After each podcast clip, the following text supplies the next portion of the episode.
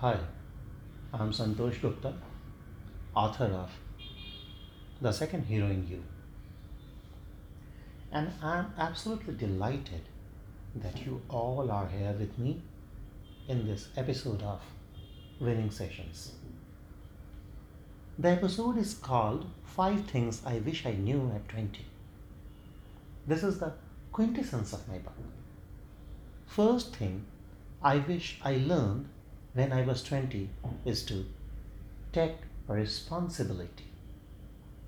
The best day of your life is the one on which you decided your life is your own.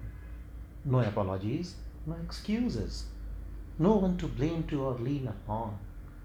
Life is an amazing journey, and you alone are responsible for the quality of it. We are what we are because of choices that we made yesterday. If we are the type to play blame game or to play the victim, why bad thing always happens to me?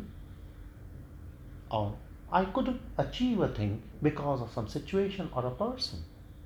No amount of resolution or dream would work. Only you can save you. Nobody else is out there. Three things which you can control in your life are the thoughts you think, the images you visualize, and actions you take. And how effectively you use these things determines everything. If you are not in control of your life, you need to change your mental, visual, and behavioral responses to things happening around you.